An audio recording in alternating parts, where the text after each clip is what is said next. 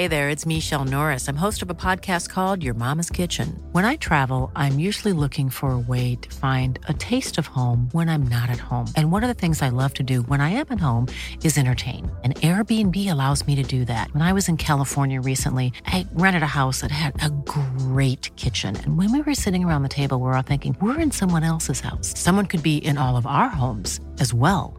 If you have a home, but you're not always at home, you have an Airbnb. Your home might be worth more than you think. Find out how much at airbnb.com/slash host.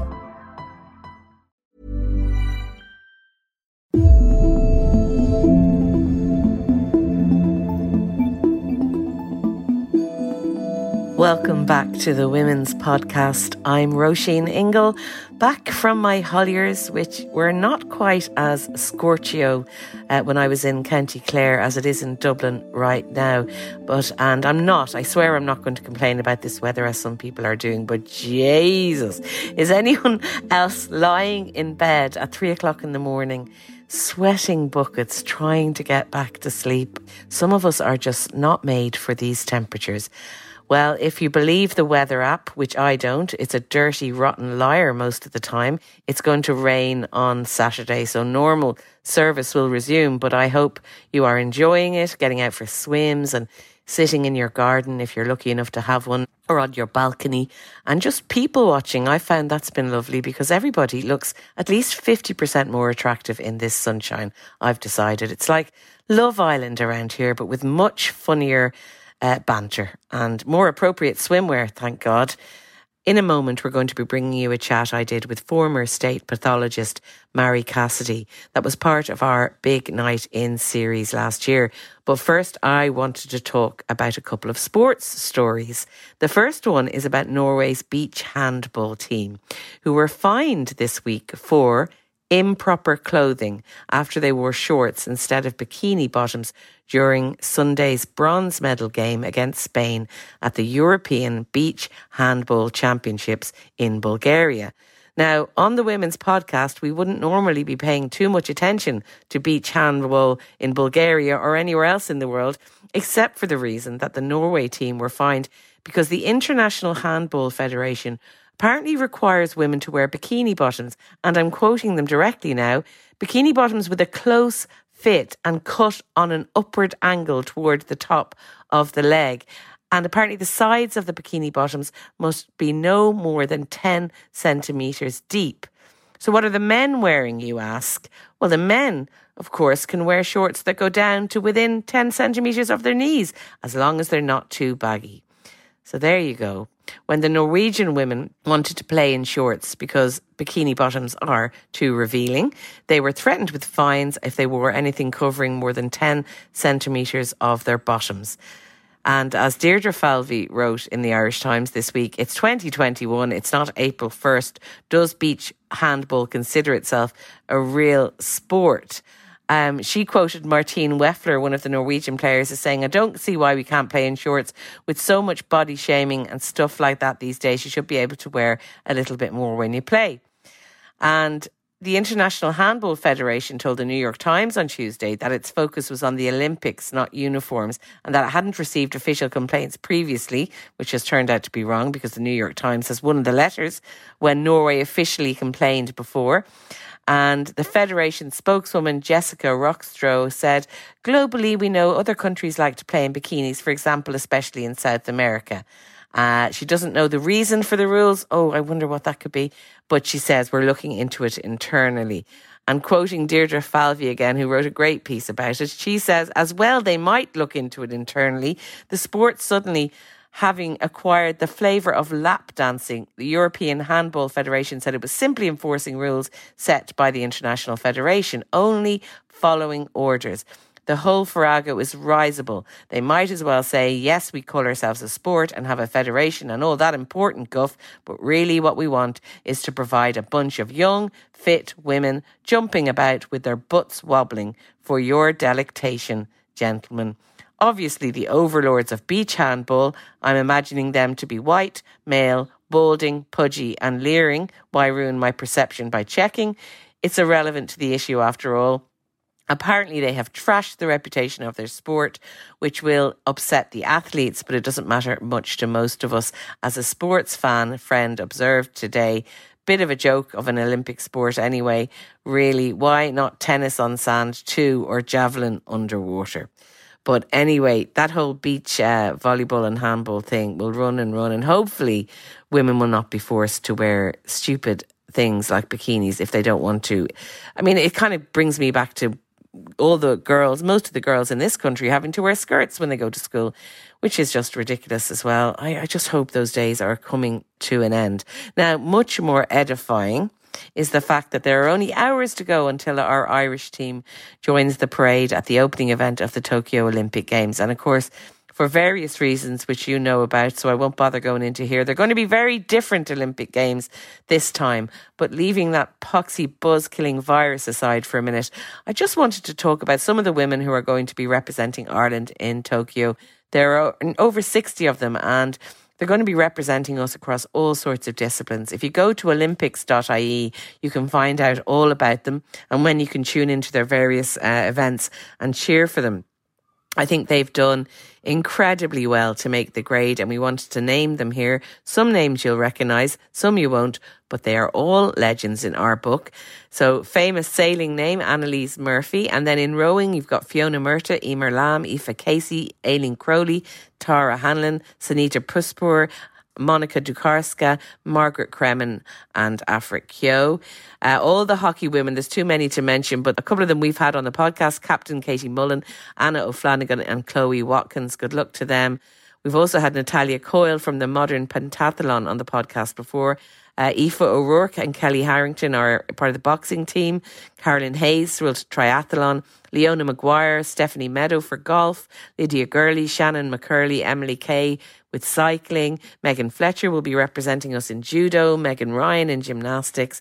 There's loads of women for athletics. Fionnuala McCormack, Ciara Mageean, Aoife Cooke, Sarah Lavin, Sarah Healy, Sophie Becker, Síofra Cléirigh Büttner, Michelle Finn, Eilish Flanagan, Phil Healy, Nadia Power. They're all in the athletics team. Then we've got Ellen Walshe, Mona McSharry, Danielle Hill in swimming, Tanya Watson in diving, uh, Heike Holstein and Sarah Ennis in the equestrian team. So good luck to all of you, Team Ireland, all brilliant women who are representing us at the Olympics. We'll be cheering you on. Now, Mary Cassidy spoke to me back in October as part of our big nights in, and we're going to be bringing you a few more of those conversations during the summer.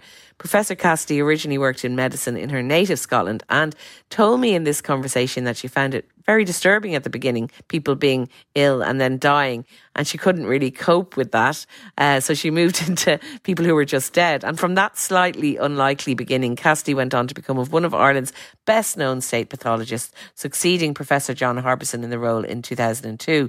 From 2004 until 2018, her image was synonymous with breaking news of high profile murder cases. From gangland shootings and stabbings to road traffic accidents and suicides, she has performed thousands of postmortems and dealt with hundreds of murders. But two years ago, she retired and moved from Dublin to London with her husband. And while she was there, she wrote a fascinating book called Beyond the Tape, in which she shares her remarkable personal journey from working class Scotland into the world of forensic pathology, describing in candid detail the intricate processes central to solving modern crime. It was a great conversation I had with her, and I hope you enjoy it as much as I did. Here she is, Mary Cassidy. Mary, how are you? I'm great, thank you. Thanks for inviting me on tonight. It's a great. I mean, it's it's like a night out, but I don't even have to get dressed up for it. It's brilliant. well, you look very elegant there, and I didn't mention your book, which is behind me. I don't know if you can see it on the piano, uh, Beyond the Tape. So everyone should go out and buy it because it is an amazing read. Mary, we're so glad that you've joined us from your home near London. I think is where you live, uh, mm-hmm. uh, close to Ascot. That's right. Yep. The fancy yep. place where all the posh people go for their races. Yeah, I've got a hat especially for the races. You know. and I just wanted to ask you, first of all, your job that you retired from two years ago still hasn't been filled. And I just wondered why that is, why that's such a difficult position to fill, or have you any thoughts on that? Well, I'm such a hard act to follow, you see. Uh, no, it's it's a, it's a worldwide problem actually, because over the last few years, the numbers of people going into pathology has, has dwindled. And as a result of that, because forensic pathologists are only a very, very small percentage of hospital pathologists who go into it. And so there has been, there's very few forensic pathologists again worldwide. And so the same problems happening in Belfast, it's happened in Glasgow. So all over are having the same problem. So it's not that you can't replace me. yes, you can. I mean, I suppose what people might, I'm sure they ask you all the time, it is such a grim job. It is such a, you know, a job where you're having to deal with things that many, many people are completely turned off by. So I suppose what we want to find out tonight is why you, Mary Cassidy, were so interested and passionate about that job as you have been for a very long time. And it's quite the story because you grew up in very working class Glasgow background. Uh, with a really hardworking father who I know was a big inspiration to you. Tell us a little bit about what shaped you in those early uh, years growing up uh, near Glasgow. Well, I mean, uh, I thought I'd come from a normal home, like we all do, because you, you you're just looking around you and you're seeing, you know, your friends. And when you're when you're small, I mean, you know, anything is a bonus. You know, and the fact that I was healthy and I went to school, and I didn't think that my life was that unusual until probably I was about 10 or 11. And I can remember one of my friends saying, We're all meeting and we're going out shopping. And I said, oh, I can't go on a Saturday. And they said, well, why can't you go on a Saturday? I said, oh, I work. And they would look at me as if to say, are they putting up chimneys? What are they doing with you? And I just thought, oh, so other people don't do this. They don't help out in the in the family business. So I then thought, oh, maybe we are a bit odd, you know. I, I didn't, but I didn't think anything of it. And um, so I was always brought up with a work ethic, and I always believed that you have to work to, to achieve what you want. Nobody's going to hand you anything on a plate. And my father was instrumental in that because he had had to leave school when he was a lad, a young lad, because his father died when he was very young. We've got a terrible history in our family of heart disease. I'm just hanging on in there. I just keep on going, right, my dad died when he was in his 50s. I've passed that, you know, that's another milestone, you know, just keep going, keep going. Um, so he had had to leave home, uh, leave um, school at a very early age. So he was, and he was, I think that almost destroyed him because he was obviously an intelligent man, and he just thought if I had had the opportunity, I could have been whatever I wanted to be. So he kept, kept saying that to us. Education's the key. You don't want to end up having to do what I do for a living. You don't ha- want to have to work very hard for a living. And so that was, so he pushed education. And nobody in our family had ever gone any further than secondary school. Uh, and when I came home and said, Oh, I'm going to university, and I don't know where that came from. As usual, I don't think too much. I just come up with things and then I go, Oh, now I have to do something. I have to act on that now that I've committed myself. And he was just delighted that the fact that I would go on. I mean, I didn't even think about, we, we've got no money. How am I going to do it? Do you have to pay to go to university? I, where'll I get the bus fares? I had not a Scooby when I decided to do that. Mary, you have to say that again, not a Scooby. Scooby. Not a Scooby. I'm gonna by the way, I'm probably gonna join in my really bad Scottish accent tonight. Just forgive me. But I, I didn't have a Scooby. Is that good? Very well done. Thank you. but tell me this though, Mary, because I one thing I thought, well, there's so many interesting things in your book, and we're going to talk about all of them. But one line that jumped out at me was, I didn't really like school because I didn't like children, even when I was one. That's about that. Many people will be like, "What the hell?" I just didn't like children. I mean, and I. I mean, bless me, I, I have two fantastic children. I don't know how that happened. well, I actually do, but that's we'll not go into that. But I mean, I, if you like, you can. a biology lesson as well. Um, I, I mean, I just, I, and, and even now, I mean, my children, they've unfortunately they've inherited that gene. They don't like children either. but they used to say, and I used to, my my worst night of the year was Halloween, because children would come to your door. You sound like a Roald Dahl evil villain. That's I I'd lock myself in the bedroom and the kids would be saying, Mom, Mom, there's somebody at the door. You have to give them sweets. And I'm going, No, I'm not coming out. I'm not coming out. Send your father. Your father's good with children. he'll, he'll deal with them. So no, I just never liked children. As I say, but you don't have any reason why. You don't know where that came oh, from. No, I just don't like them. but when you had your own children, I know we're jumping well ahead, but when you did have your own children, did you like them? Not for well, they they didn't do very much for a long time. You see, I think babies are very boring because they just lie there and you know you have to look after them. And no i did look after them. I didn't neglect the poor things. But i mean they weren't very interesting until they could start to talk. And then i found them a bit more interesting. But even then it was only when they got into their teens and their 20s that i thought oh you're nice people Oh yeah, okay. Well, I just think that honesty is very refreshing because it's not something a woman is sort of allowed to say in, in a weird way. It's kind of like, no, we should all be this very nurturing matriarchal, and you're clearly not. No, no, no. Uh, and all my friends and colleagues would say because you know when mum comes in and she's got the new baby, they all go, no, don't give it to her. Pass them around to somebody else, but don't stop at her. Yeah, because everybody knows that I'm not very good with them okay well i went off on a bit of a tangent there but i love it because i just i just love people who talk about stuff that nobody else does and that's something particularly that you do um so y- your dad was very sick as well as working very mm. hard you, you, talked about the heart disease and he died when you were a teenager but before yeah. he died you had sort of told him this news i'm going to go to university and i'm going to study medicine yeah which was a big deal he died yeah. quite soon afterwards yeah because that was me coming up to Uh, uh, uh, I was in Scottish education, so it was the Highers, not the Leaving Cert, but the, you know, their equivalent. And I was just coming up to the Highers, and this was why I had to, to choose what I was going to do. And before I start the Highers, he he died. So it was only within probably weeks of me, you know, announcing to the world what I was, what I decided I was going to do with my life. Um, and as I say, he was just delighted, and he was really very sick, so he was having a lot of visitors. So every time somebody came to visit me, go, and Mary is going to be a doctor. And I and I was thinking, I'm never going to get out of this now because half of the bloody country knows that, I want to be a doctor. I can't back out now.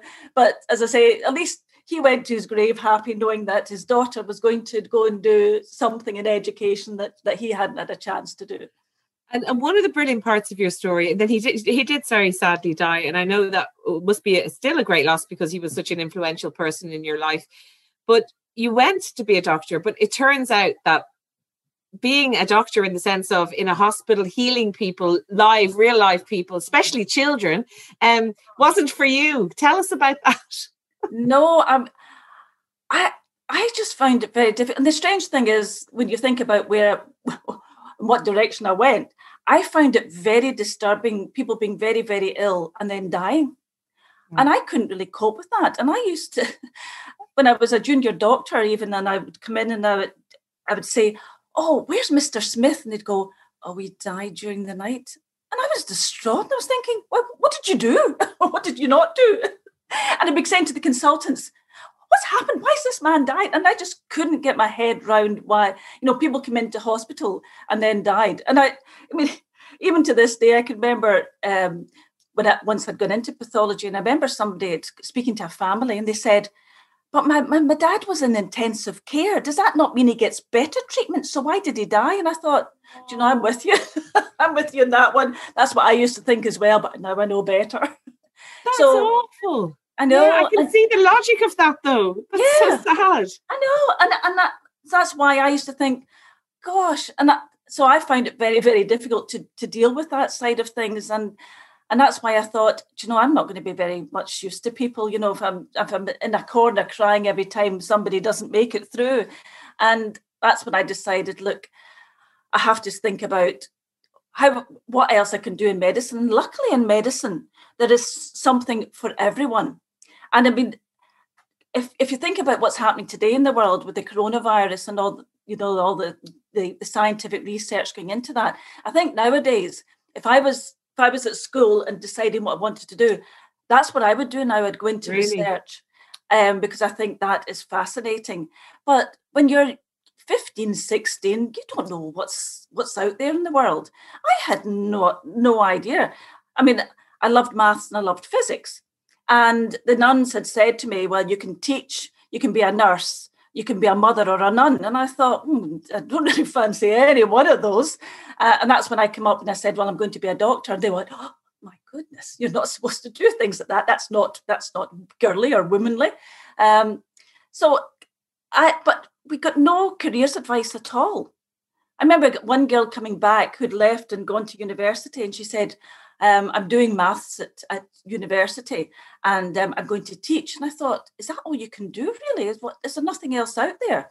And nowadays, of course, children now, thankfully, have a bit more insight into what they can do and they do get proper careers advice. But I mean, once I'd said I was going to be a doctor, they just washed their hands off me and I thought, oh, well, let her go on with it. You know, she'll never make it. She'll, she'll not last. And, and, and I did. I Mary, did. why do you think, just going a bit into your type of personality and maybe your upbringing, maybe the fact that you were out working for whether you were buying sweets with the money, you were getting some kind of a wage from quite an early age. Do you think that contributed to you not just saying, oh, this is the way it has to be and I'll just follow that? Where do you think that came from? Was it a personality thing or was it a nurture thing?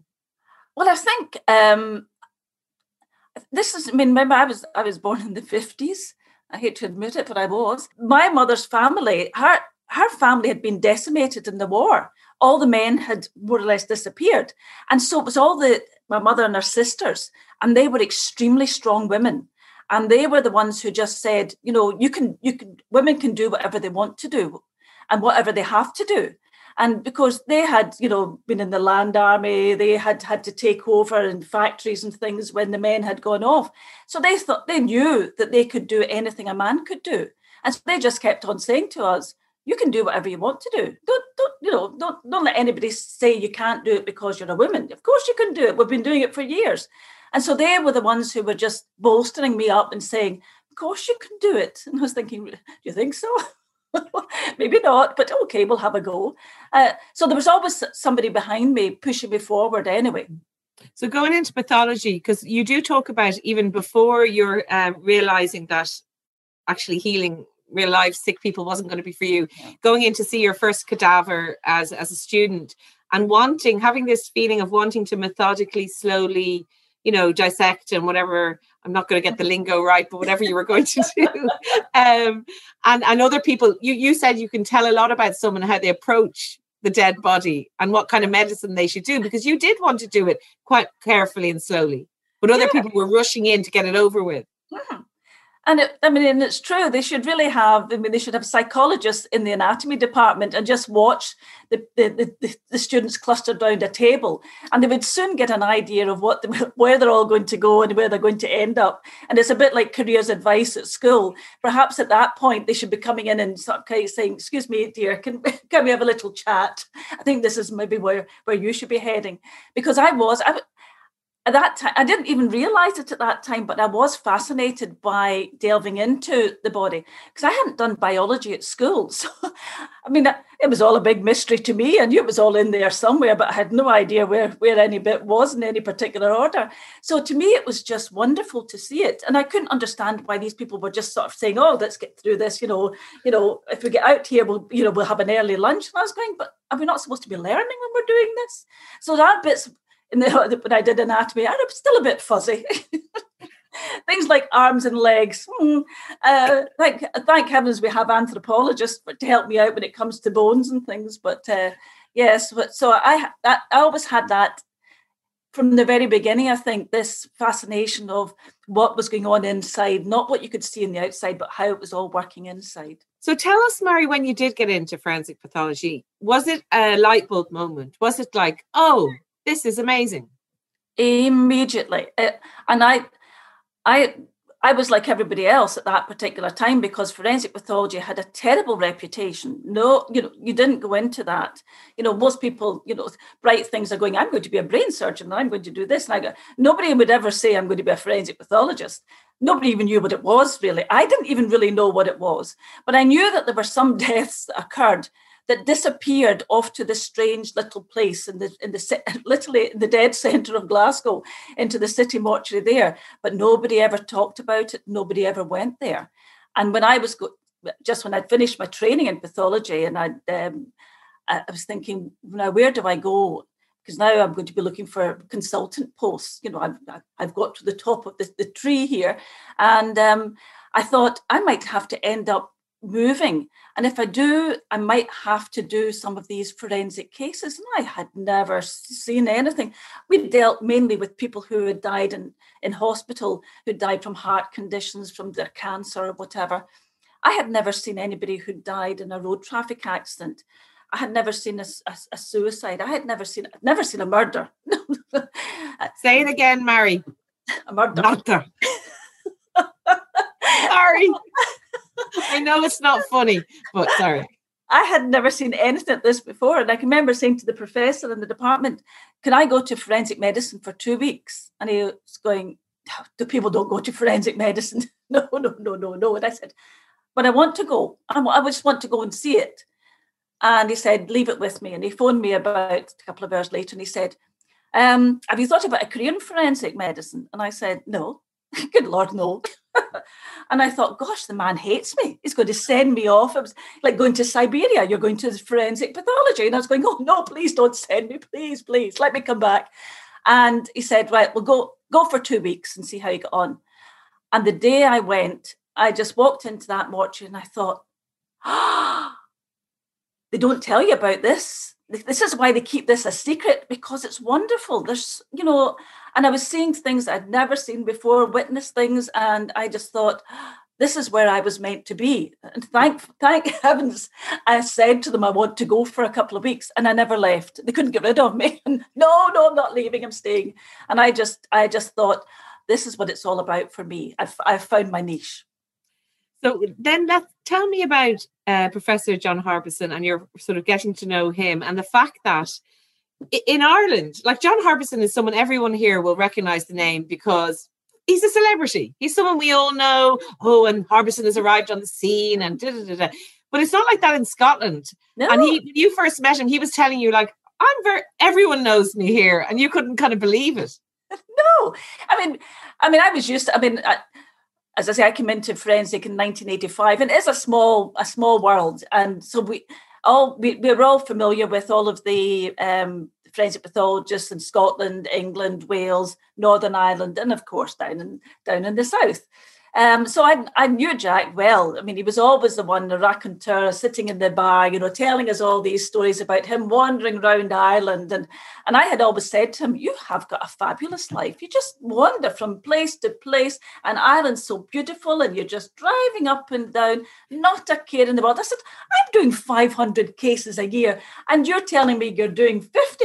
I said, When you go, I'm having your job.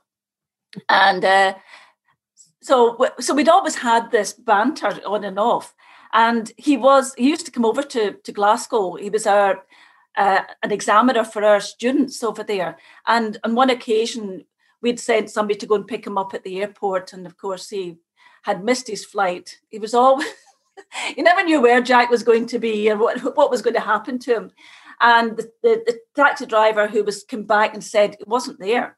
And we were all going oh he missed the they missed the plane or whatever, and he'll turn up eventually.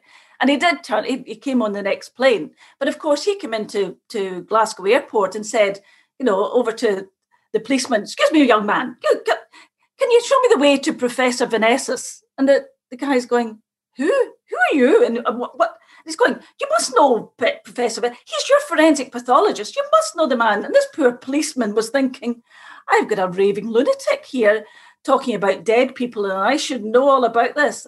And eventually, um, somebody had had the sense to phone. He told, you know, he didn't know. The poor policeman didn't know what to do, so he phoned his his station and said, "I've got a strange man here, and he's he's looking for a the forensic department. I don't know what to do with him." And the the police the police back in the station phoned our our office, and we said, "Oh yeah, we're looking for him." So when Jack came in and he said, nobody knows who you are to our professor, who was affronted, you know. he says, everybody in Ireland knows me. We were all going, yes, Jack, yes, yeah. I'm sure they do. I'm sure they do. And I didn't realize until I came over in 90, 97 when um, I came over to have a look around when I was thinking about moving over there. And I get picked up at the airport by the Gardaí, and I was going, this is very strange. And we're going, yeah, Jack's at the scene. He's just waiting for you. And I'm going, really? I'm going out to a scene, but you don't even know who I am. Because when I'd come into the airport, that was over the tannoy was, would Dr. Cassidy please come to the reception area? And I thought, oh dear God, what have I got in my bags? What have I done? Well, I must have done something wrong. But then I realized, and, and you were getting the VIP treatment. Day, yeah. And throughout that day, no matter where we went, walking down the street, hi, Jack. Hi. And I was going, God, everybody does know him. And so, and everybody did know him. And and that was uh, the Grangegorman murders that you yeah. were straight into that time. And eventually uh, he managed to persuade you to come and, and take the job. And one thing I really want to ask you about, because I know everyone on on here will want to know about it too, is the difference between the um, interest in death, let's say, in Scotland and Ireland, because you found it quite incredible our obsession with death. And we're talking about the everyone here knows about the, the old death notice. You know who's dead. You'll never guess who's dead, and all that thing. So tell us about your impression coming over to see all that. Well, I come from Scotland. I mean, I come from a Catholic background, of course, an Irish Catholic background, but the Scottish attitude is very Presbyterian, really. And so you don't talk about death. You know, it, it happens and you just go over it. You know, move on. You know, we we'll deal with it and that's fine. But, you know, we don't discuss it. And you don't go to anybody's funeral unless you're invited. It's invites only. You know? So it's close family, friends, neighbours, maybe a push, depends on how well they got on. And that's it. You never see a stranger at a funeral. If you do, somebody will go up and say, Excuse me, what are you doing here? As happened at my mother's funeral, God, God rest her, um, when somebody from the Department of Justice came to represent the department. And of course, that was the only person in the church that nobody knew.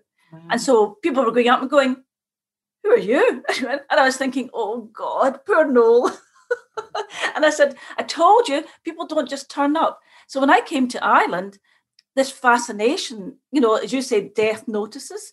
Everybody was talking about it. Everybody was talking about everybody dead. My secretary would first thing in the morning be going through, oh, oh, there's I might have to take Wednesday off. And I go, why? Oh, there's somebody dead in Roscommon. And I go, and with were you close to them? No, I don't know who they are, but they were just about two streets down. So I need to go. And I'm going, really?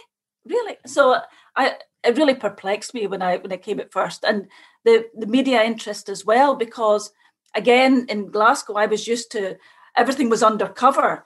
You know, we found a body, quick, get in there before anybody realizes that somebody's dead. So we'd be in and out, and you know, the, the poor press were, you know, coming to the scene and you know you've missed it all again they've all gone and over in ireland you know the, the press were there everything was being reported in great detail and i just thought really why you know what is this obsession well, it's funny because Lisa Joyce has just commented. I have to think of people like my nan, whose main hobby was heading to the dead house most evening to see who's dead.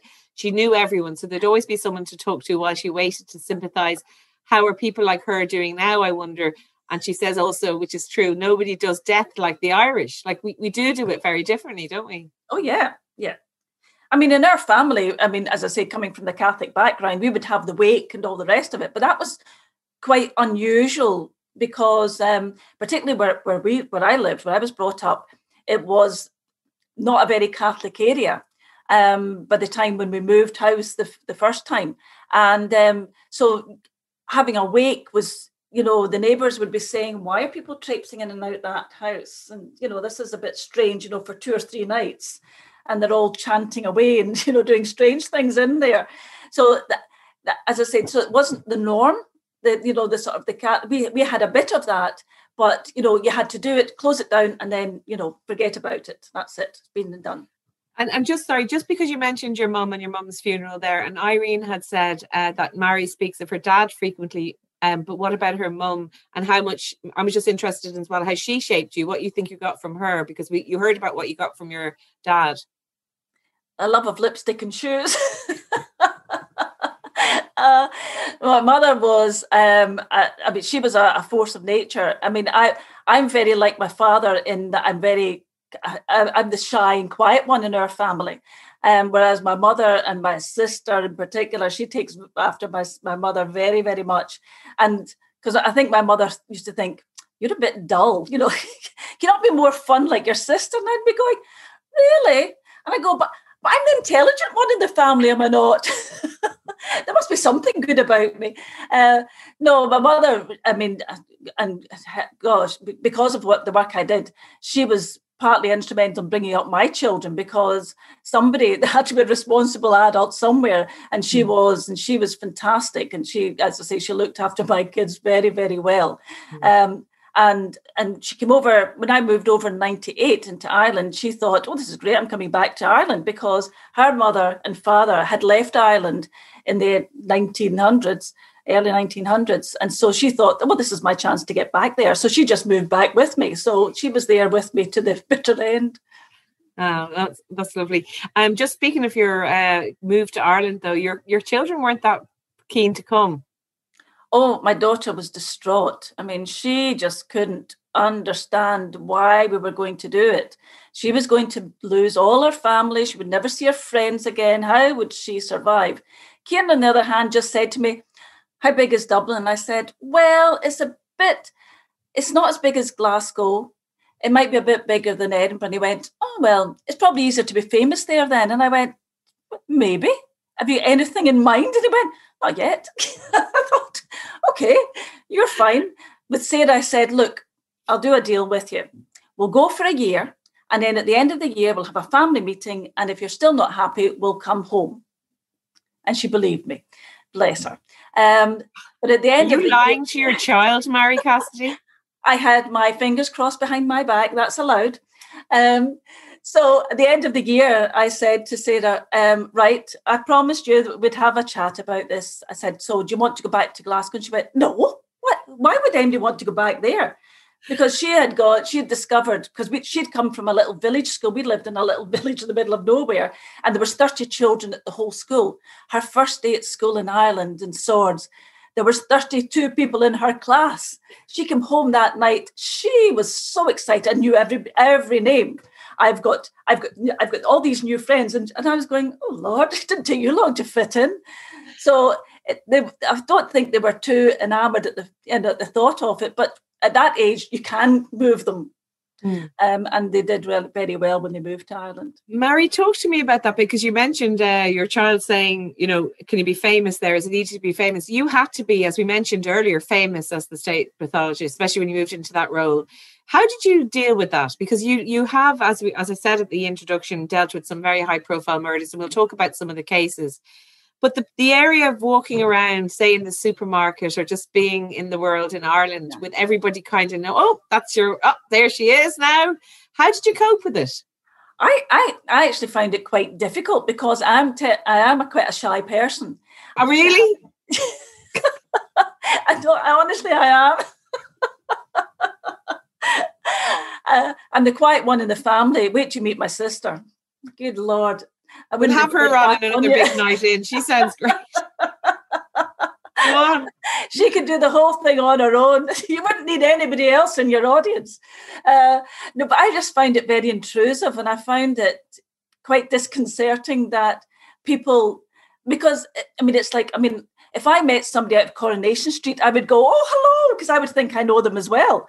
And I think people just think they know me because I'm, you know, I've got a bit part on, uh, you know, on a television show called The News. You know, they just see me pop up now and again. So you just, they, they assume they know me. But I just found it quite, as I say, quite disconcerting. So I tended to retreat into myself. And I'm sure there were people in my street who had never seen me in broad daylight. And when I left, they were all going, God, she lived in our street. we didn't even know. We knew we knew her husband, we knew all her, we knew her children, but we never saw her. You know, she, they mm-hmm. must have kept her in the attic somewhere out of the out of the way. I think that happens with all forensic pathologists. Is we tend to just then, you know, retreat into the small group that we work with because mm. it, it's a it's a strange thing to do. You know, it's a strange job, um, and it's very difficult to talk about your job with people who don't understand that we're not being gaulish we're just we're, we're talking about it because we're interested in and we find it fascinating Well, let's talk about one of the cases then. And maybe that's a way into talking about what your job actually involves because just from the start to the finish because you're on call all the time mm. you you write in the book about say being at home on christmas day but knowing that you're not really at home because then you'll be listening to the news and if there's a death and you're going to be, have to go can we talk about rachel o'reilly because i just think in the pandemic it's something that we've been covering a lot on the women's podcast uh, domestic violence is up mm. and as we know uh, and in the UK, it's even higher. I think it's two a week in the UK of, of women being killed by men. And Rachel O'Reilly is one of those cases that I think was huge, uh, and and uh, especially Joe O'Reilly then appearing on the Late Late Show. Take us through, take us through something like that from when you've got the call, and then maybe talk a bit about that case if you can. Yeah, I mean, as I say, I always say every every case starts with a call. You know that that somebody unfortunately has been found in circumstances which warrant um, full investigation.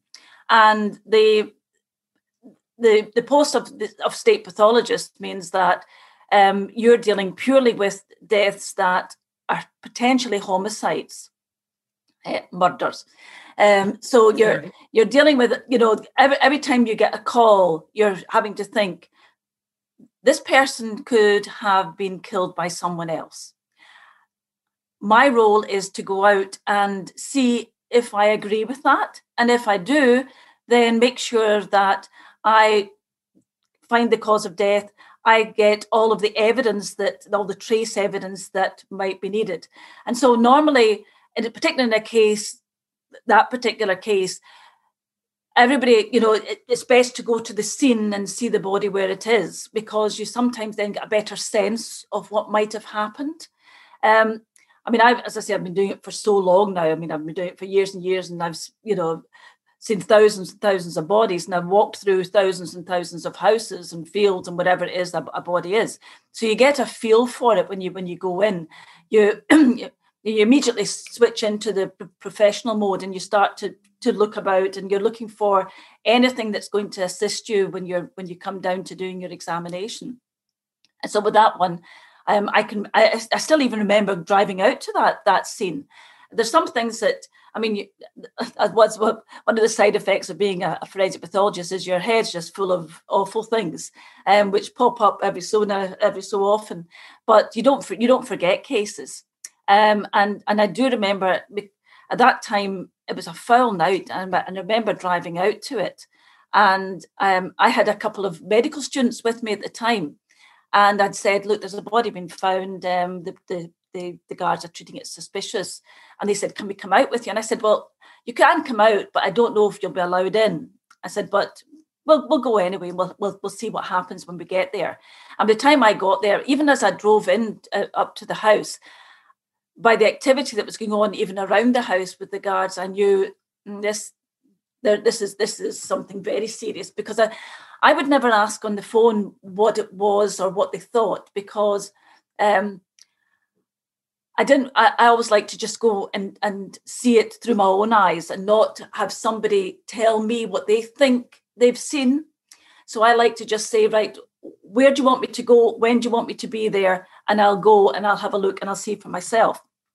But as soon as I saw the activity around there, I thought, this is this is serious. And I said, look, and I said to the students, I said, look, stay in the car. I'll check and see what's happening. And as soon as I went out and spoke to the guards, I knew that this was this was something that was something awful had happened. And I just went back to them. I said, you can't come in.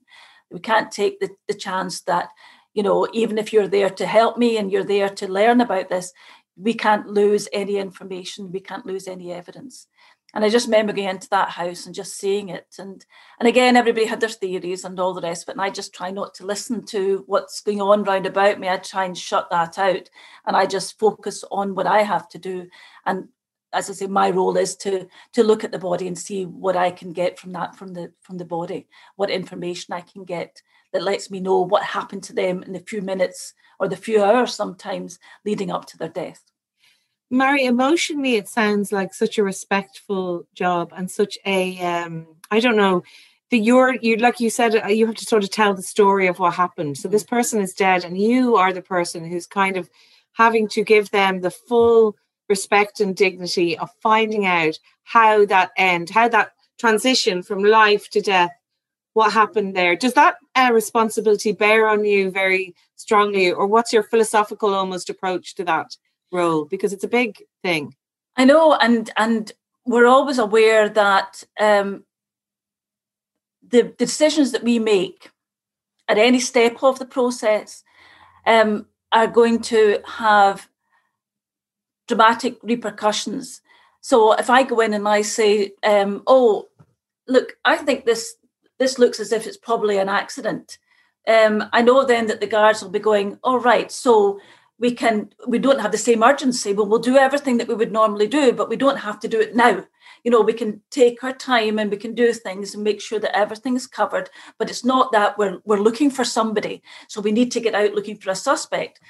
Whereas if i go in there and i go oh no boys i don't like the look of this at all they know that right this is it. So you know immediately the guards are firing off instructions to people you need to be doing this you need to be doing that. So everything changed. So you you always know that anything that you say is going to be taken down in evidence used against you literally. Um, so you, you're mm-hmm. always you always have that weighing on you that you make might make the wrong call.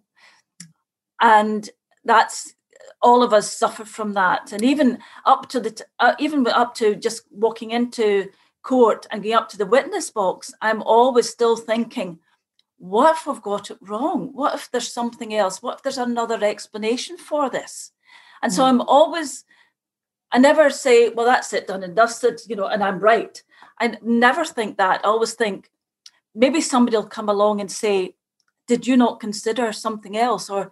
perhaps perhaps you should have been not listened to somebody else and that's why i don't try i try not to listen to somebody else and get their ideas in my head. I like to just yeah. sort of go say this is what i think. How does that fit with all of the other people in this team I'm going to come to talk about emotion because it's a few people are asking about it already and on Twitter as well. Hashtag IT Big Night In. So there's a couple of questions around it. Uh, Catherine is saying, How does Mary keep her emotions in check, not just walking into a scene, but afterwards? And then Alison is saying, How did you learn to switch off and keep work separate? So that's something that people are very interested in because uh, a lot of us have jobs where we're not having to come home having to leave stuff like we better mm-hmm. not bring it home to our kids and stuff like that. But you do have a job like that. So was that something you were very determined about and very clear about from the beginning or? You have to be able to do it. And i think that you would fail as a forensic pathologist if you couldn't turn off because it's not my job to be emotional. It's not my job to mourn the person. My job is there to do what i can for them and for their families and to make sure that um, I do the best I can for them. So I can't get involved in that. And that it's, as I say, it's it's usually weeks, if not months afterwards that I become emotional about a case. And that's usually when I meet the family and that could be at an inquest or at court and that could be a long time afterwards but then i then i see what they feel about it and how it's affected them because remember at the time I don't know this person. It's a tragedy that they've died, but I don't know them and I don't know their story. And I and at that time we're just trying to piece together what happened to them in the last few minutes. So I, I I'm not burdened by that at that particular time that I know them well or I knew that they were a very good person, that they did work for charity or you know they've got 10 kids or whatever. I have so that that luckily at that stage that doesn't impinge on me and what I'm doing. So yeah, and you have to be able to just uh, walk out and leave it behind it, park it. And if you can't do that, then you just you're getting too involved and then you become invested in it and then you start to start to you start to get involved in the police process really it doesn't matter to me if once i've decided that somebody's been murdered and i'm doing my post-mortem and i'm finding out all of this evidence it doesn't matter to me who did it. That's for as a police matter. And sometimes I've seen forensic pathologists overstep the mark by saying, right, we've got to get this person. And I go, that's no, no, no, no. You've not got to get anybody. And they come out of court and they go, yes, that's another one I won. And I go, you haven't won anything.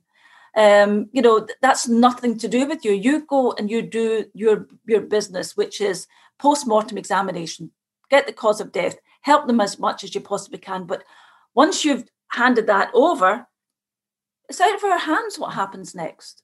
This is a really good question that's come on in on Twitter. And if anyone wants to join in, hashtag IT Big Night In. What was your most satisfying point in your career here, or the point when you felt you made the biggest difference to uh, the family of a person who died? Oh, that's that's a tricky question. Um, I think when I when I came over at first, um, I, I, was you know sort of trailing behind Jack Harbison, and everybody was used to him. He was larger than life, but I had come from the UK, and um, when I came in in 1985, in the middle of the, the 80s to the end of the 80s, there suddenly was an influx of younger people coming in. I mean, okay, I was the youngest at 30, but they were all in our 30s. And we suddenly had come into forensic pathology and attempted to, to modernize it. And Jack was always over in Ireland and we all knew him and we knew him well. And, and I know, but he was having to work on his own. And it's very, very difficult then to try and change systems and try and improve systems when you're just on your own and you're just literally I mean, how he did it, I don't know, because he just went from case to case and he was lecturing, he was doing all sorts of things that now pe- five people are doing, you know, uh, and he did it. And without, uh, you know, without complaining, he just got into his car and off he would go. Um, and so, what I think, what I think I did best when I was in Ireland was that I I, I laid the foundations for a modern forensic department. And I, I then started to look at having being more involved as part of a team rather than being the, the lone ranger, which Jack was, because he just literally went from one case, and then he would pack up his little briefcase and off he would go to the next one. And so he never really he he he was always this wonderful, imposing figure who would come in and, and do his bit and then disappear off. Whereas I, I felt, no, this, this should be more. I, I, want to give more and I want to be part of the team and I want you to use me and, and, you know, not just sort of keep me for the very special cases. I said, look, I can do, you know, if you get any case at all, any death that there's any worry at all, you know, just call me. And I think the, the guards over a period of time got used to that change in the system and I think they welcomed it. And I think that was the best thing that I did was to try and change it so that it became more all inclusive and that um, the guards weren't because a lot of them were a bit afraid of Jack because he was I mean it was a wee bit you know he, he, he was I mean I just loved him to death um, but I, I, I, another Scottish saying, "I love you to death." Um, but I just, I, and I would see him saying some things to some of the guards, and I knew he was pulling their legs, but they didn't know that. And I'd be saying, Jack, you shouldn't really do that. These poor young guys. I said, that man will never sleep again, and he certainly will never come near a mortuary again. Um, but Mary, before we get on to questions from everyone, I just want to know what other case sticks out for you. There was that uh, case, very, very sad, where the husband had faked the suicide of, of the woman. Can you talk a bit about that? Yeah, I mean, I, I mean, there's been a been a few of those kind of a cases in, in Ireland where um, uh, there's, I mean, uh, there's a, a, couple of well-known ones, um, but yes, I mean, there's always a fear, and particularly with with cases that are slightly unusual that the we might miss a murder. And i find those cases the most intriguing. You know if somebody's been stabbed 20 times or they've been shot three times we you know that, that we know what we're dealing with right from the start. But sometimes there are cases which you know that you don't really you're not not the guards are usually not quite sure what they're dealing with. And again that's that's that was the beauty of when i came in. I said look anything at all, just phone me. I don't mind at all. And with that case, I got the phone call saying, We think we've got a suicide, but it's just something strange about it. And I said, Okay, right. I've seen lots of suicides, so I'll go along and have a look and see if I agree with you. And I went in and I said, Oh, I agree with you. This isn't quite right. And everybody was going, But what's wrong with it? And I was going, No, nobody could say what was wrong, but we always we were all in agreement something not quite right. And those are the cases that you never know what's going to unfold. And with and a lot of the time people assume that as a as a pathologist I'm the, the key person. I'm, I'm not just part of the team. And and sometimes you have to be the person who says, actually, I'm not the one that you need here. I'll, I'll do my bit, but you need another expert in here. You need to bring the forensic scientists in here. They need to be doing this. They need to be working on something. Um, and so, Sorry, just to tell people that's Siobhan Kearney because I hadn't mentioned yeah. her name. That's the, the case that we're talking about. Yeah, where, mm-hmm. yeah, and I mean, for that case, it was everybody was was was unsure of what happened. But as I say, when I saw Siobhan in that room, and I thought, it's just it's just not right. And of course, once I did my post mortem, I said, oh, this this no, and you know because the, the guards are always waiting and they, they sit there outside the, the, the, the post mortem room waiting to see what's going to happen. And every so often somebody will stick their head in and go, Is she finished yet? Has she got she, what she got to tell us? And that's when I came out and I went, This is a murder. I'm sorry, boys, but this definitely is. And then I, I and then I have to go through, and this is why I think it is because yes, there are features that I agree with you could have been suicide, but these other features tell me, no, this is not. This is somebody. I said, either somebody unwittingly has moved this body or, or interfered with the evidence. I always leave it open. I said, or somebody has tried to make this look like something it's not. Mm. So we had, so that was one. And then we had um, Mary Whelan as well. Um, where the husband had tried to make it look as if she'd fallen down the stairs. And again, she had been strangled. So mm. the thing is that um, I'm not saying that we're so wonderful we will always find the answer, but there's always usually something, um, no matter how clever people are. Um, we're just that one we step ahead. Well, speaking of which, Mary, one of the things that got you into trouble early on in your career was you did a talk saying how to commit the perfect murder, and uh, people didn't like that, and you ended up on the cover of the Sun. You got into trouble. I know. I thought, do these people have no, no sense of humour at all? Uh, yes, I thought that was hysterical. I mean, I I do sometimes tend to say things that do get me into a little bit of trouble. It was the same with Stab City for Limerick, and I was just quoting what I had been told, and I had just said, "Oh, I'll get into trouble again." But I had said that Limerick had proved to be a big disappointment to me because I was told it was Stab City and it was nowhere near as bad as Glasgow. Um, and it wasn't. Um, so it was a misnomer. Um, we love all our Limerick people and we don't think it's Stab City, do we, Mary? Not, no, we don't. Not. Now, there is a lot of stuff in your book about maggots, and I know, I know if you've all had your dinner, we, we don't have to go into it too much, but I find it fascinating that I, I'm sorry to go into maggots now after my nice bit of talk, but the fact that that helps you a lot with sort of timing, you know, when the pupae, the larva, and all that sort of yeah. stuff, you know how long something is. Can a little bit of that, a little bit of maggoty talk uh, before we open it up to questions? Well, I mean, again, it's one of these things that's just so intriguing. And I mean, because I mean, everybody talks about time of death, and if you're if you're like me and you read all these crime thrillers and all the rest of it, and there's always the forensic pathologist will say, "Oh, he died at ten past seven. and I always say, "Hire them," because I can't do that. I can't tell you when somebody died. And we've tried. I mean, and to, to be fair, we've tried. The forensic pathology community has tried and tried and tried to find this piece of of evidence that will tell us exactly when somebody died, and we still don't know. And we start, you know, we've used all sorts of things.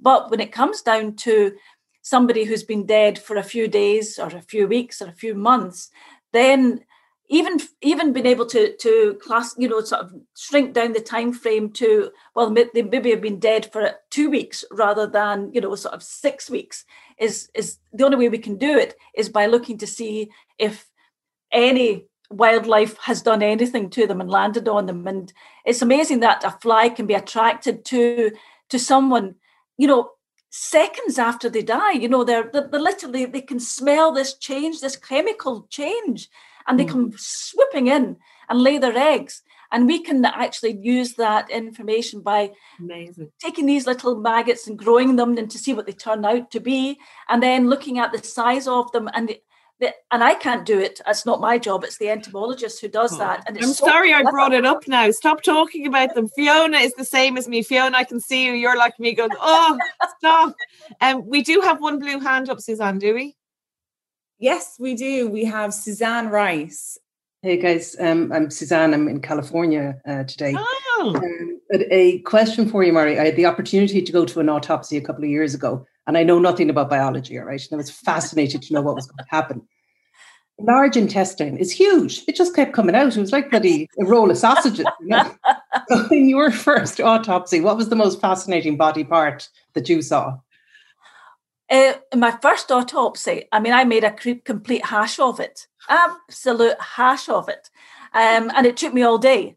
I mean, nowadays, you know, I, I, I take me twenty minutes to do that kind of a, a case, and I, I had no inkling of what I was doing. I knew where I, I knew all the organs, and I, but this time I had had sorted out where what order they were in and where they were lying. But I mean, the cause of death in that my first case was, you know, pulmonary embolism, where this this person had had a clot in the legs that had broken off and gone there. But I didn't know that, and I sat and picked all of this clot out of the lungs and thought, I'm doing a great job clearing this this man's lungs out, you know. and I had no idea at all. But and when my when my consultant came in and said, looked in the sink and he said, "What's that in there?" I said, "That was blocking his lungs for goodness' sake." So I've cleared it all out. And he went, "That's what killed him." And I went, "Oh right, now I get it." Now I get it. I Suzanne, it. Thank you very much. And also, Suzanne, I'm loving your um, large intestine actions. That was oh, excellent. We've one, we've another blue, we've another blue hand, don't we, Suzanne? Do we? We do, and we've another Sue. Marie, I know you said that um, you have a certain job to do, and that when you do that and you hand over, you know, your evidence. But I just wondered, is there ever a case where, you know, you were absolutely convinced that it was murder and the evidence is handed over, but you learn later that you know they just couldn't get a conviction. Like, is there any ever times when you get really frustrated because the justice for this person, you know, feel got done? Yeah, I, I, and it, and it happens, and it happens more often than than you would know because. The, the, the general public don't get to hear about these cases unless they go through court and there's a many times where things just don't make the grade to get get into court and I think a lot of people do feel frustrated. I've, I've always said that, and I, and I always say it to the guards when we're, when we're working together, we just do our best. We get the information we have, and then we have to hand it over. And we have, it's other people who have to make the decision whether they think there is enough or not. But there's many a time I've come out and I've, I've heard, you know, the, the jury coming back and I'm going, mm, I wonder if that was the right verdict, but again, nothing to do with me. And when I speak to families, again, people talk about justice, but families want different things. You know, family don't always want somebody to be, you know, to, to be jailed for something. Some of them just want to get the information. Some people just want to to hear a little bit about them and want to get some recognition for their life and their death. And so I always, when I speak to families, I always say, I hope you get out of this what what you're looking for, because mm-hmm. I never know what what what they're going to what what they what they're seeking when we get to court. Mm-hmm. And as I say, sometimes they must be mighty disappointed, but unfortunately, that's the justice system. There's a really good question here um, from Caroline. It says, "Has Marie any sense?" that uh, a woman pathologist has different intuition to a man, or have you ever gone down that road? Do you think you've brought something to it as a woman? I think as women we do, and I think what's happening now is that more and more women are coming into it. Um, it's as I say, it's unfortunate that we're struggling to find people, but women are beginning to see it as a as an as an option because I say beforehand it didn't really have much of a, a reputation, and now beginning beginning to see that we worked very hard over the last 20 years, especially trying to to improve the, the image of it. And um, but women are very good at modern forensic pathology, I think, because we are happy to be part of a team. We don't have to be the big central figure. So we work well in a team. And I think that's that's part of it. Uh, but I think women have got a bit of intuition and a bit of a feeling for things that um, I, you know, I've, I've worked with a lot, but the best compliment I can give, this is sounds very sexist, but all of my male colleagues know the best thing I can ever say to them is, "Oh, you're working like a woman," and I do, and I just and I say that to them, and yeah. they take it like a compliment. Yeah. Oh, yeah. yeah. And it is a compliment. Of course, it is. it's the best compliment I can give them. You know. that is fantastic. Now, just before we go, because we are a bit over, but I just I can sense, and if you're not rushing off to, I don't know, do some urgent thing. I know you like the ballet. There's no ballet on, so you can't go off to that. Um, listen, it's about crime writing because Ireland is obsessed a bit with crime writing. And also, we're wondering do you think that's to do with our death obsession? A bit of that? Is that why we're so into the crime writing? And also, what books do you like to read? Do you like crime yourself or do you run a million miles away from it? Oh, no. I mean, uh, I think you're, you're right in that um, because of such an appetite for death, that's why crime novels do very well here because, I mean, everybody loves a good murder. Um, so, uh, from the point of view of, um, I I read all of them, and it's dreadful. And that's because I was I was doing some in a book club, and they were saying to me, you know, have a look at any you know your recent books, and it made me look, and I was thinking, oh my heavens, all I'm doing is reading about crime. I mean. have I become an obsessive all of a sudden because I'm not actually doing it? I'm having to read about it, and I thought, oh, I really must branch out and try and get get a few new, new genres in there. But um, yeah, no, it's it's. I can understand why people enjoy it. And are you going to write one, Marie? Well, you know, I might have a go. Why not? Excellent. And then finally, we'll just do a real final thought here. You've been so close to people's deaths. What are your thoughts on death? What happens when we die, Marie Cassidy? We go. I don't know where we go. it might just be a big hole in the ground, or the angels may come and lift us away. I have no idea. I'm just keeping my feet in any camp at all and hoping for the best. and so say all of us, I think. Um, I'm so delighted and so grateful for all the work you did over all those years in this country. Uh, um, such difficult, sensitive work that you made such a difference to people um, in life and in death. And we all want to say thank you to you. And maybe you'll write a crime novel and we'll have you on another big night and that would be brilliant. Final words from you there. Oh i'd just like to say thank you and i hope everybody sleeps peacefully tonight. Yeah the maggot didn't help but that was my fault. Bye everyone that's all we have time for. My thanks again to Marie Cassidy. The podcast is produced by me, Róisín Ingle, by Suzanne Brennan and Jennifer Ryan with JJ Vernon on sound. Keep in touch with us on social at IT Women's Podcast or by email the Women's Podcast at Irish Times. Enjoy the rest of this very strange weather and don't melt and we'll talk to you next time.